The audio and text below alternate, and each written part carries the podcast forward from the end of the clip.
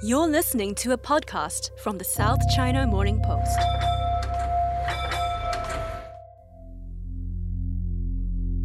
It was a global news story that was decades in the making, with huge implications for the future of China.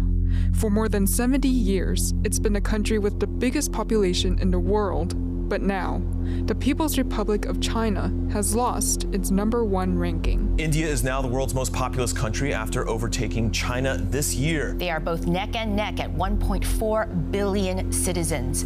But China's appears to be already declining. This was a very big deal. But this was much more than just China coming second to India in the baby making competition. This was about China's population actually declining for the first time in 60 years. Let me give you the context for that. The last time China's population fell was 60 years ago, after the world's largest and deadliest famine, in which some 30 million Chinese people starved to death but there was much more detail to be had about how we got to this moment. For decades, China has enjoyed what's known as a demographic dividend. That's a huge number of people who are of working age, far outnumbering children or the elderly who depend on their incomes. That dividend created a window of opportunity for economic development and growth. But here's the thing the window was temporary. A couple of years ago, my late colleague, John Carter, summed it up like this China had to get rich before it got old. That's an adaptation of a statement made back in 1986 by a Chinese demographer named Wu Cangping. When China was still young and poor, Wu predicted that China would be Wei Fu Xian Lao, meaning that China was going to get old before it got rich. And now we're in the year 2023, and Wu's forecast has become a prophecy. And it's not just a year where China's population has started to decline. It's also a year where the number of people older than 65 has more than doubled since the start of the century. And it's a year for two new records in Chinese history. Just last month, a record number of high school students, almost 13 million of them, sat for the crucial exams that qualify them for college. And right now, the single largest group of college students in Chinese history, nearly 12 million of them, are about to graduate. They're going to be looking for work at a time of historically high youth unemployment, up around 20%. So, not enough babies, too many retirees, the millennials and Gen Z are stuck in the middle, and 12 million graduates are about to try and enter the workforce. This is China's demographic revolution. My name is Jasmine Se, podcast producer for the South China Morning Post here in Hong Kong, and this is episode one Birth of a Crisis.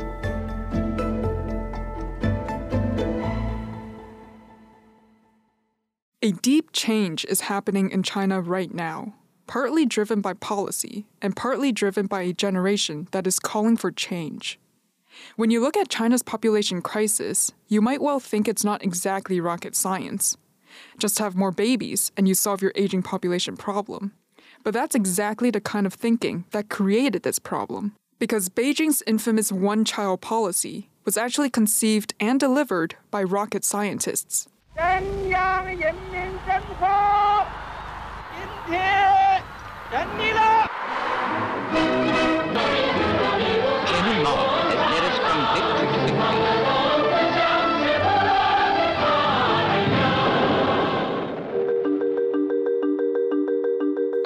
Chairman Mao Zedong, the founder of the People's Republic of China, the government promoted policies that rewarded families based on the number of workers they created to help with the Great Leap Forward. But by the 1960s, Chinese families had an average of six children, and the government had already started encouraging people to have fewer kids. After the shock of the Great Famine, fears of overpopulation grew even further. The five year plan for 1970 included, for the first time, targets for the population growth rate. Contraceptive and abortion services were introduced, and there were heavy promotions of later marriages, longer intervals between births, and smaller families. Then, in the year 1980, a group of men proposed a solution a one child policy. This group, led by a man named Song Jian, were known for their work in missile science, and they thought they could control women's fertility the way they controlled rockets, simply by flipping a switch. But that's not how it works. Regardless, the government went on to spend 35 years enforcing harsh penalties on those who violated the policy. Those who had more than one child risked losing their jobs. Some were sent to jail. And couples who went through with a second pregnancy had to pay a hefty fine that was multiple times more than their yearly income. Parents didn't pay a fine, that second child could not be registered in the national household system, meaning they did not legally exist and had no access to social services like healthcare and education. Women were dragged to hospitals and forced to have abortions. One of the most infamous cases was in 2012. A 22 year old woman named Feng Jianmei was seven months pregnant with her second child. She and her husband were told to pay a fine of 40,000 yuan, or 6,000 US dollars, a fine which they could not afford. So while Feng was still pregnant, the local family planning officials went to her house, abducted her, and gave her an injection which killed her seven month old fetus. Women were also forced to get sterilized. So my mom had to go through that medical procedure as mandatory. I think that's enforced at a community and in the workplace. This is Rachel. She works in Beijing as a freelance writer, and she's 30 years old. Rachel said that when she was growing up in the 90s, government propaganda about the one child policy was everywhere. There were a lot of policy pushing at a community level. Like my family, they have heard from the community head of the building, which in Chinese is called 居委会, about the benefits of having only child and the type of cash motivation they could receive. China's National Family Planning Committee also displayed slogans across the country on fences, on walls, on billboards, with messages like these Having only one child is good. Serve the nation with fewer and better births. One more baby beats one more tube. If one child is born outside the policy, the whole village gets sterilized. If you want to get rich, have fewer children, grow more trees, and raise more pigs. Chinese culture goes back centuries in its preference for boys. Firstborn sons are expected to carry on the family line and support the older generations.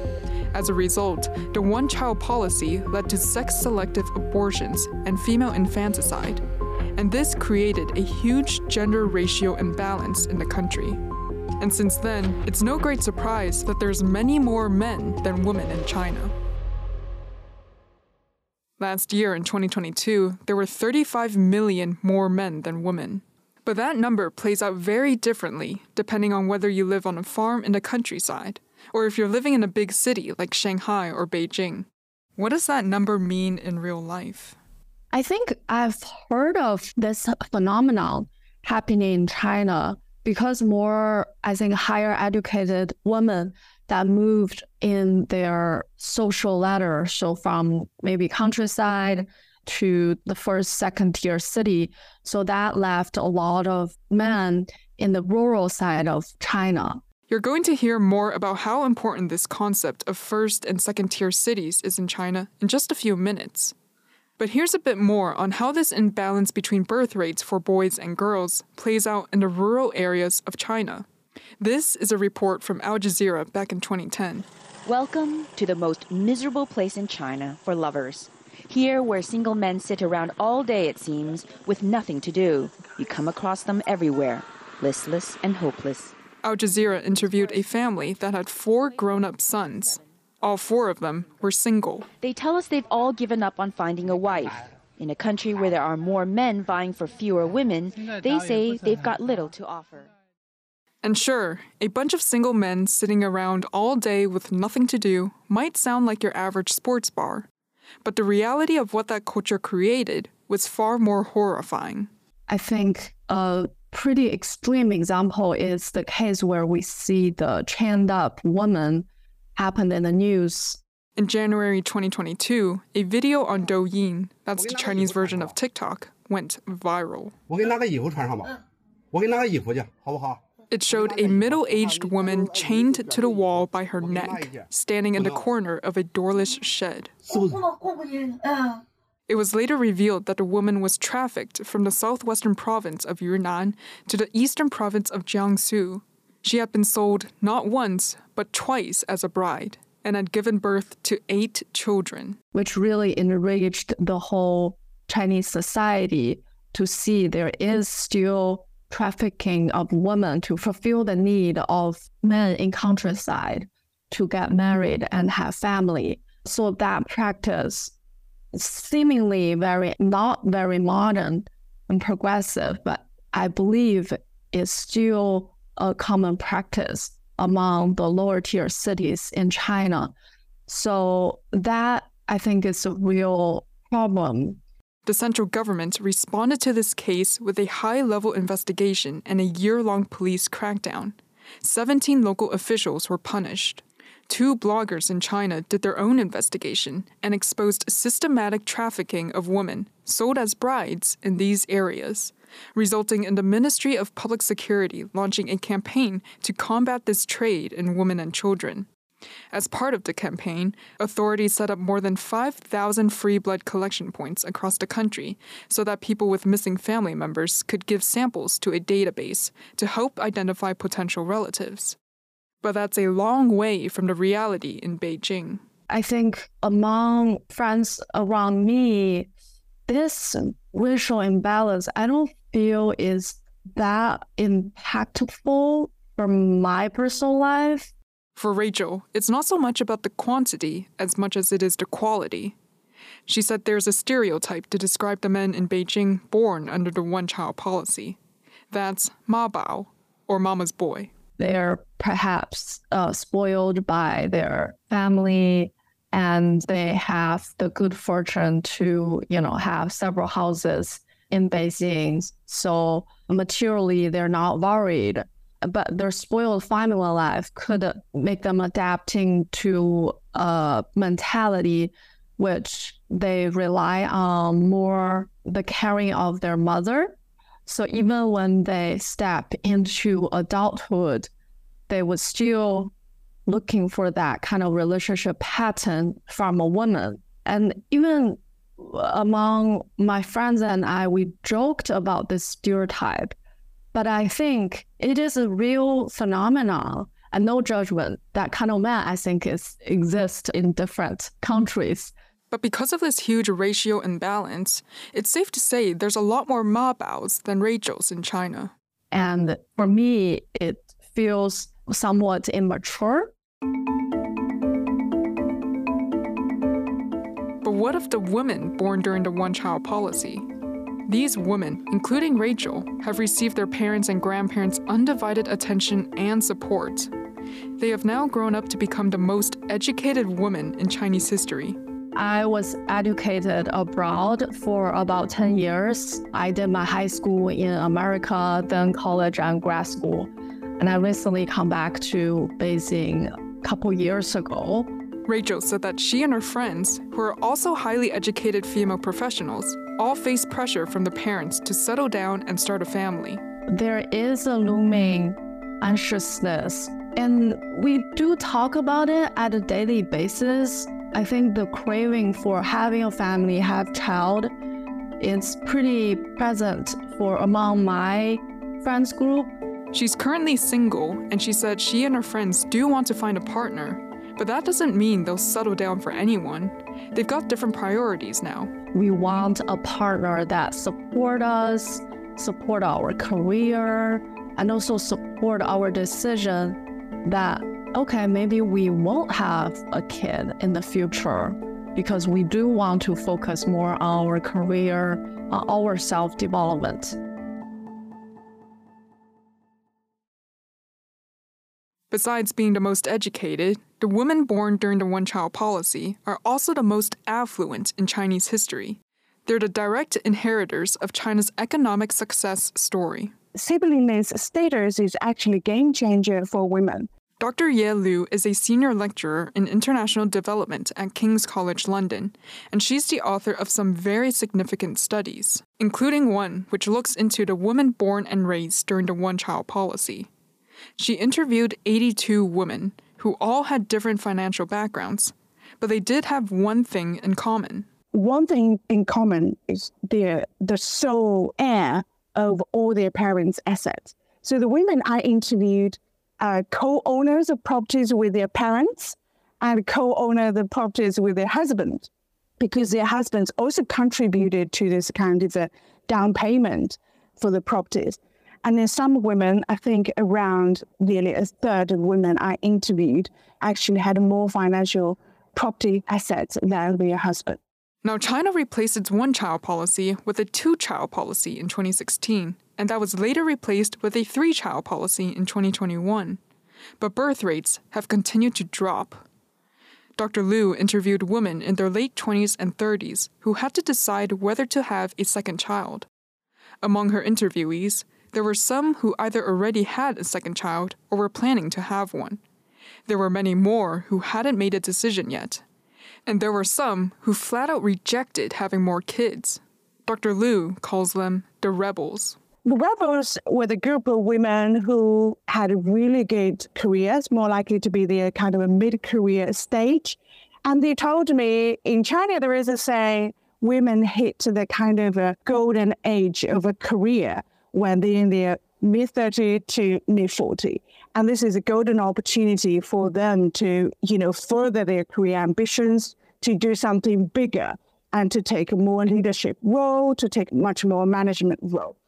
And so they're clearly ambitious and they have wide range of skills and very uh, high level educational qualification which allow them to make this jump. So they call it the jump in a mid-career jump these rebels are also advocates of gender equality. They reject the patriarchal definitions about women's uh, worth. So they believe their self worth should be determined by their professional identity, by their ambitions, rather than by virtues. So virtues, you know, in their own words, about ma or xianqi liangmu, means virtuous wife and good mother they are not very keen on these labels. They are more likely to be caught by their professional identities, and they thought self worth through professional achievement rather than by this kind of private identity. Authorities are finding out the hard way that changing 35 years of coercive birth control is going to take a lot more than propaganda. And churning out new slogans such as one is too little, two is just right, won't easily change the decades long perception that having only one child is good. You probably know that Weibo is the Chinese version of Twitter. Well, there's a website that we love called What's on Weibo that translates the big hashtags and conversations on Weibo. Here's some of the responses by women on Weibo to the new two child policy. It needs to be said that there are many ways to improve women's status, and the one child policy is the most inhumane one. It has caused a lot of damage to women's health. The policy was never intended to improve the status of women, that was just a byproduct. Since the introduction of the two child policy, male female relations have been more out of tune the mortality rate of pregnant women has gone up, and the discrimination on the employment market has increased dramatically.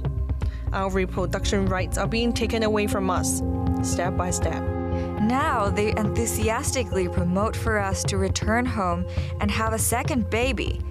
Will they also promote for us to obey our fathers, husbands, and sons, and to bind our feet?